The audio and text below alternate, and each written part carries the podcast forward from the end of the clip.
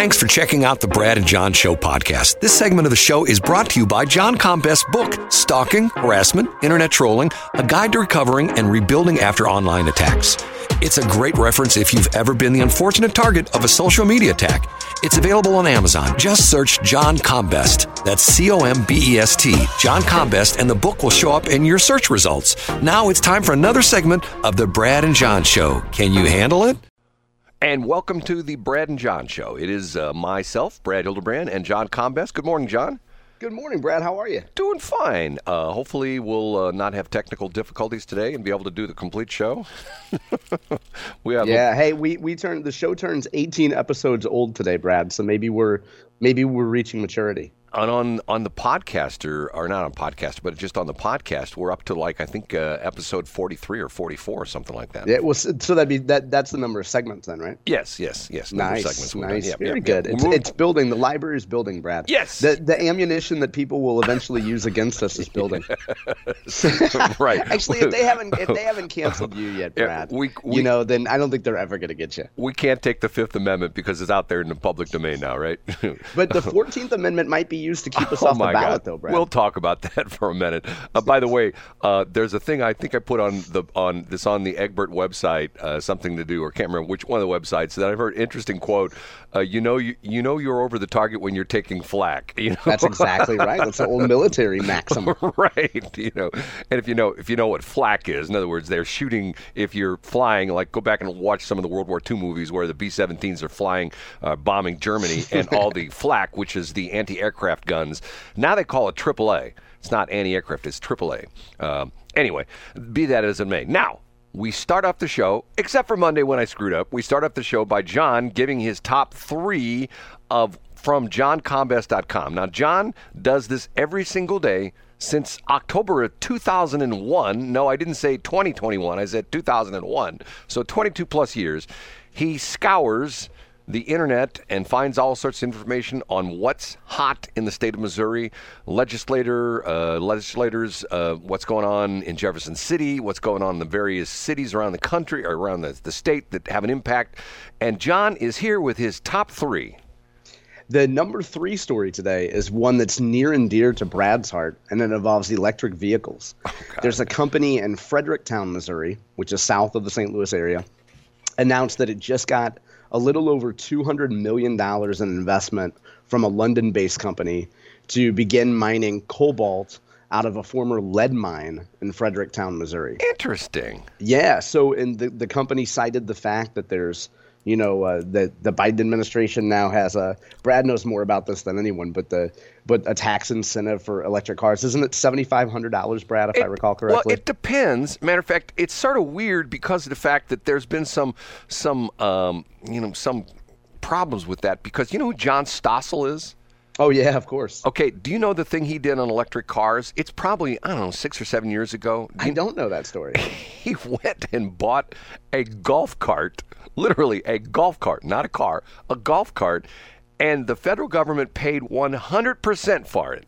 And nice, and he, good for John. But it was some goofy loophole in the law where I, I you know, once again, if, you know, if if if you and I were going to come up with a rule, we'd say, okay, if your car has uh, has uh, you know um, a, an, an, engine bigger than than three liters, you're going to pay X, and if, you, it's just smaller than three liters, but the government would say if your car has more than three more than three liters and has two doors and a trunk lid, which is power operated. You know, they just make things complicated. Yes, so, so yeah. I don't know exactly. or they make it extremely specific to, to help whoever they want to help. Right, right. I'm not sure that there is, a, there is a set amount anymore. I think it varies from car to car and stuff like that. And I uh, see. Yeah, but but that's really interesting. Uh, yeah, and so now, by the way, the the lead was a quote from Governor Parson, which I can assure you that Governor Parson did not write it has no idea who wrote it, has no idea what's going on. Maybe we get to that after the top three things. I've been involved in writing quotes for a number of government officials before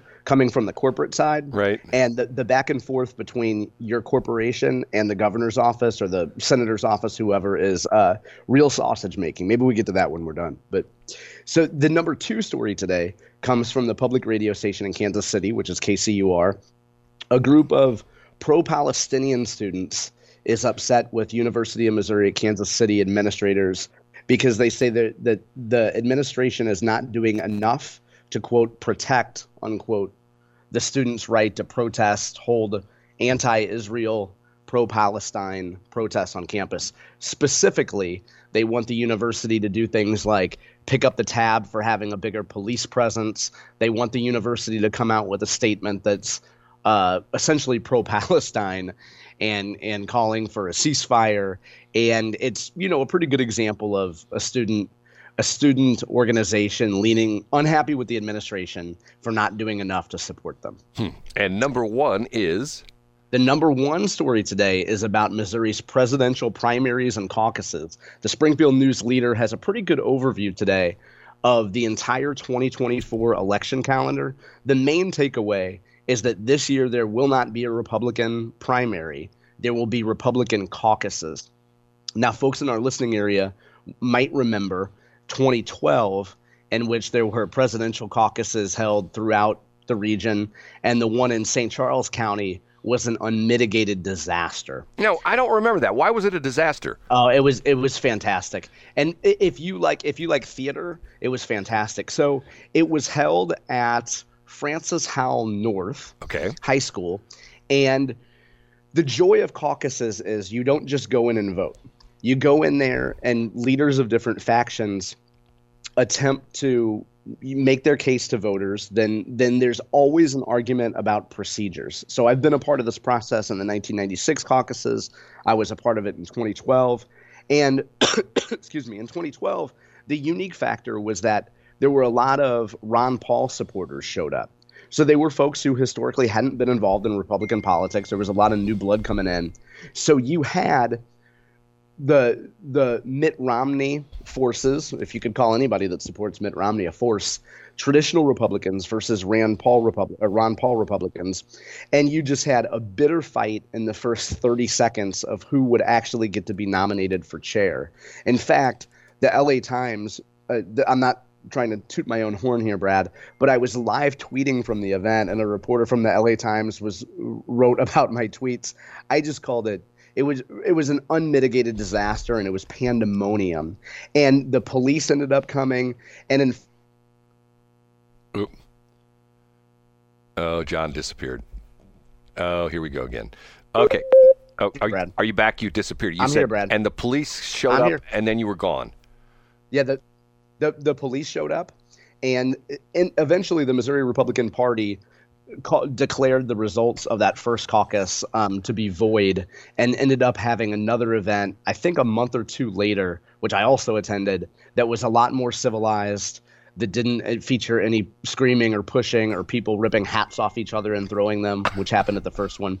So the Democrats, to give them credit, have a little bit easier of a system. They're just going to go in on March 23rd and just vote in a primary, and whoever wins wins. Well, but Republicans throughout the state will be meeting in caucuses, and there will be hijinks, there will be fireworks, there'll be hurt feelings, and and probably some uh, allegations of wrongdoing, which will lead to lawsuits. Now, now, let me go back to what you said. The Democrats mm-hmm. are going to vote. Is it like voting? Is it Joe average citizen can vote, or just the?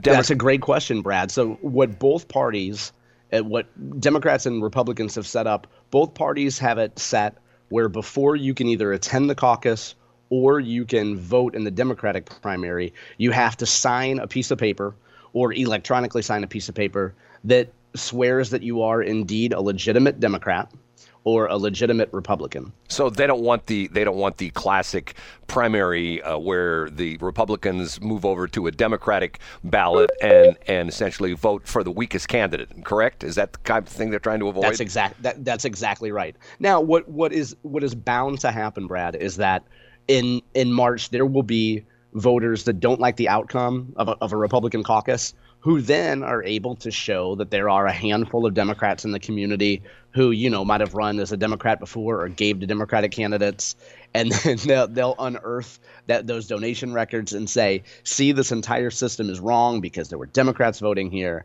Uh, it is a messy. It is a, it is a messy process. Why why don't? Here's my dumb question. Why don't they just let us go to the polls and vote? Mm-hmm. What? Well, if because if you're a Republican committee person in St. Charles County or anywhere around the state, I think that the caucuses are an opportunity for you to show your strength and in, in defense of people who, who really like caucuses, and I would say, by the way, I'm exactly in the middle. I don't want to sit in a room for seven to eight hours and, and deal with all this stuff. And I'm not sure if I'm going to go or not. But the advantage of a caucus is that you only have the true believers there.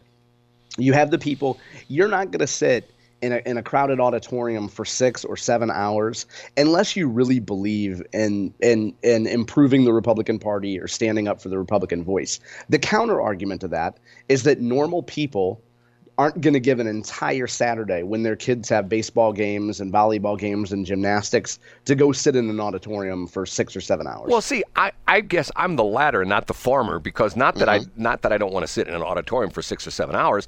I'm just saying, just put it on the ballot. I mean, we vote yeah. for we vote for all this goofy stuff anyway. We vote for you know a board of education and stuff like that. Can't, why couldn't they just put it on the, in the April municipal ballot? You know, put, yeah. You know, I, I just you know, you and I talked about this yesterday, uh, the ranked choice voting, and I'm thinking to myself, you know, years ago I had a boss who would always tell us KISS, K I S S. You know what KISS stands for? Keep it simple, stupid. Exactly. Why do you have to complicate things? You know. Yeah. And and the sad part of it is, let's not let's not sound like we are you know of a higher uh, higher class or higher intellect, but there are some people that they're lucky if they understand how to go vote. You know what I'm saying? Right. Yeah, absolutely. And, and but, you know, I, I think, Brad, and Democrats would say that, and, you know, there are Democrats in other states that have caucuses and not primaries. But Democrats in Missouri would say that Republicans are consistently trying to minimize turnout for any sort of election, including their own caucuses. Well, you know, I heard, I, I, you know, I listen to radio all day long. I listen to, I listen to podcasts. And yesterday I heard an interesting quote. I'm not going to, and here's the crazy thing. I can't remember who said it, but the quote was, the farther away you get from election day voting, the more chance of corruption in the system. And the idea being that is if you have one day of voting, we go back to if you want to vote, you show up on the first Tuesday Tuesdays November, uh, and everybody shows up. But if you say, okay, we're going to let people vote uh, a week ahead of time, and then that becomes two weeks, and then it becomes a month, that there's yep. more chance for corruption because of the fact that you don't have. I mean, when you think about it, it makes perfect sense because if you got a bunch of bad actors who are going to try, and I'm, I'm not trying to say like I'm Donald Trump or anything like that, but let's yeah. be honest. There are shenanigans going on of course there are. in, in yeah. voting. And the classic example is right here in the city of St. Louis, where, uh, where uh, you know, remember the Franks election that got overturned? You know what I'm talking about? The, you mean Bruce Frank? Uh, yes, yes. The yeah. the guy who was the uh, who who started became a, a, a name in the uh, Ferguson Ferguson, pro, Ferguson protests yep. and ran against a woman who was a state rep. You probably know who that was. What's the name? Uh, gosh, off the top of my head. John, I'm dis- I'm disappointed. you know all these yeah, things. I don't know. Anyway, you, yeah, I know who you're. I know the election you're talking about. Right. She ran and she had a truly uh, refined political machine, and to the point where Penny she, Hubbard, Penny Hubbard, yep. she won the election. But then they proved there was so much fraud in the election. Yeah. They overturned the election and they ran the election over again and yeah. and we're not talking like like you know uh, you know uh, uh, people saying well there's there's people stealing votes. There's people showing up at three o'clock in the morning with Ryder trucks full of votes. No this was unmitigated fraud where essentially uh, I think one of the biggest things was if I'm not mistaken her family owned apartment complexes. I think this was the deal.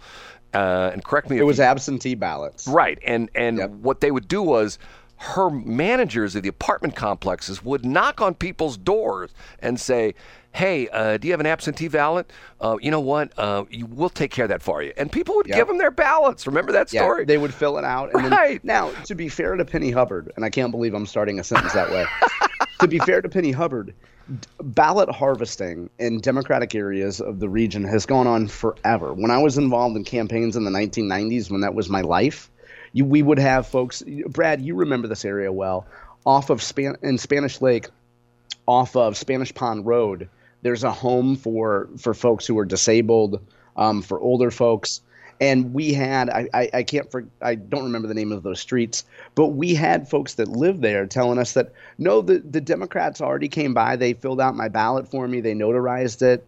Like I don't, I already voted you know? Right and right. it's, it, so that's i mean and that's that was the original version of the term ballot harvesting. And it was democrats would make the point that folks who have a hard time getting to the polls should have someone there to assist them and they need someone to notarize you know that whole victimhood angle. Right right right right. Well but, but once and but see there was something the other day that came out just the other day. You know i hear these things and i try to source them so you and i can talk about it that there was Yeah. some research that came out that in the 2020 election they said one out of five absentee votes was fraudulent. And i'm going like holy cow. You know you start thinking about that that's 20% and, so even if that number is exaggerated by two that's still 10% yeah i know. It's I mean- still a, it's still a huge amount of ballots. I mean, it's crazy, and to the point where, where uh, you know, I, I guess the thing that, that bothers me on a on a on a personal basis, this is a carryover from from uh, my old uh, show with Shelley. Okay, about a year ago, I lost my wallet. Okay. I have this little Ridge wallet that has all my credit cards and all my ID cards and stuff like that. And the crazy thing about it is, to this day, it's somewhere nobody has it. It's somewhere that I was because of the fact that I never canceled any of my credit cards and none, no charges have ever shown up. So you know darn well that if somebody would find my wallet and Yep. I never got it back, there would be charging the cards. Okay. Sure. So it has taken me a year to get all my IDs, and I the other day I've got I've got one matter of fact I shouldn't tell the story, but I will. I had to go to last last week. It was my driver's license. I now have a temporary driver's license. You know, temp, and and be honest Oh, with nice. you. Well, I have a temporary. like you're 16 you know, no, I have a temporary in the respect that now, you know, when you get your driver's license, you go to the driver's license bureau. They used to hand it to you right there. Now it has to come from someplace in Georgia or stuff like that. So I've got a paper temporary license. Okay. It took me three times going to the driver's license bureau to get all the crap that I needed. Three times I had to show up. Yeah. Now the crazy part it. of it is, I have a non-driver's license, which is current, which has all my information, has my driver's license number, but they will not take that information off the state-issued non-driver's license and transfer it over to the driver's license. And the crazy thing about it is, the guy who's sitting there at the counter who's got my account up, he sees that I have a current driver's license. It's not mm-hmm. suspended. All my documentation is there in the computer, but he can't give me the license because I have to bring them the paper copies. And the worst part of it was I had to get a copy of a payment, and I won't say what it was, but a government payment. And I go to that government agency, the lady prints it off for me. I take it back to the driver's license bureau, and the guy says, we can't accept that. You got that off the internet. I go, no, I went down to St. Louis County and got that. He goes, no, you didn't. You got that off the internet. You- We have to have the official one with the official St. Louis County logo on it. I had to go back to St. Louis County, sit in line for 35 minutes, and have said, and the lady said, here's what I got from you this morning. Can you give me the real deal? Well, that's what we give. out." I go, they won't take it. So she Yep. huddles with her supervisor, and they put something together, and out of the printer comes a, a, a document, the same document with a logo on it. I go back to my driver's license, and I get my driver's license. I've done I've done the same song and dance, Brad, but you It's- know why it doesn't change is because your time has no value. Right.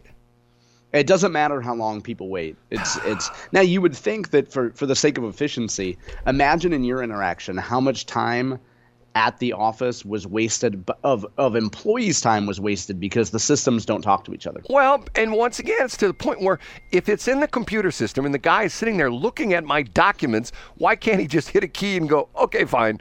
I've Yeah. got to show him Yeah. again. Okay. And his response was, he says that's it's it's this is sort of scary. He says it's in the computer system, not for us, but for the federal government. And I'm going, Of course, that's Brad. that's sort of spooky. they know what you've been talking about on Egbert. right, they know. Okay, we have to take a break at 721.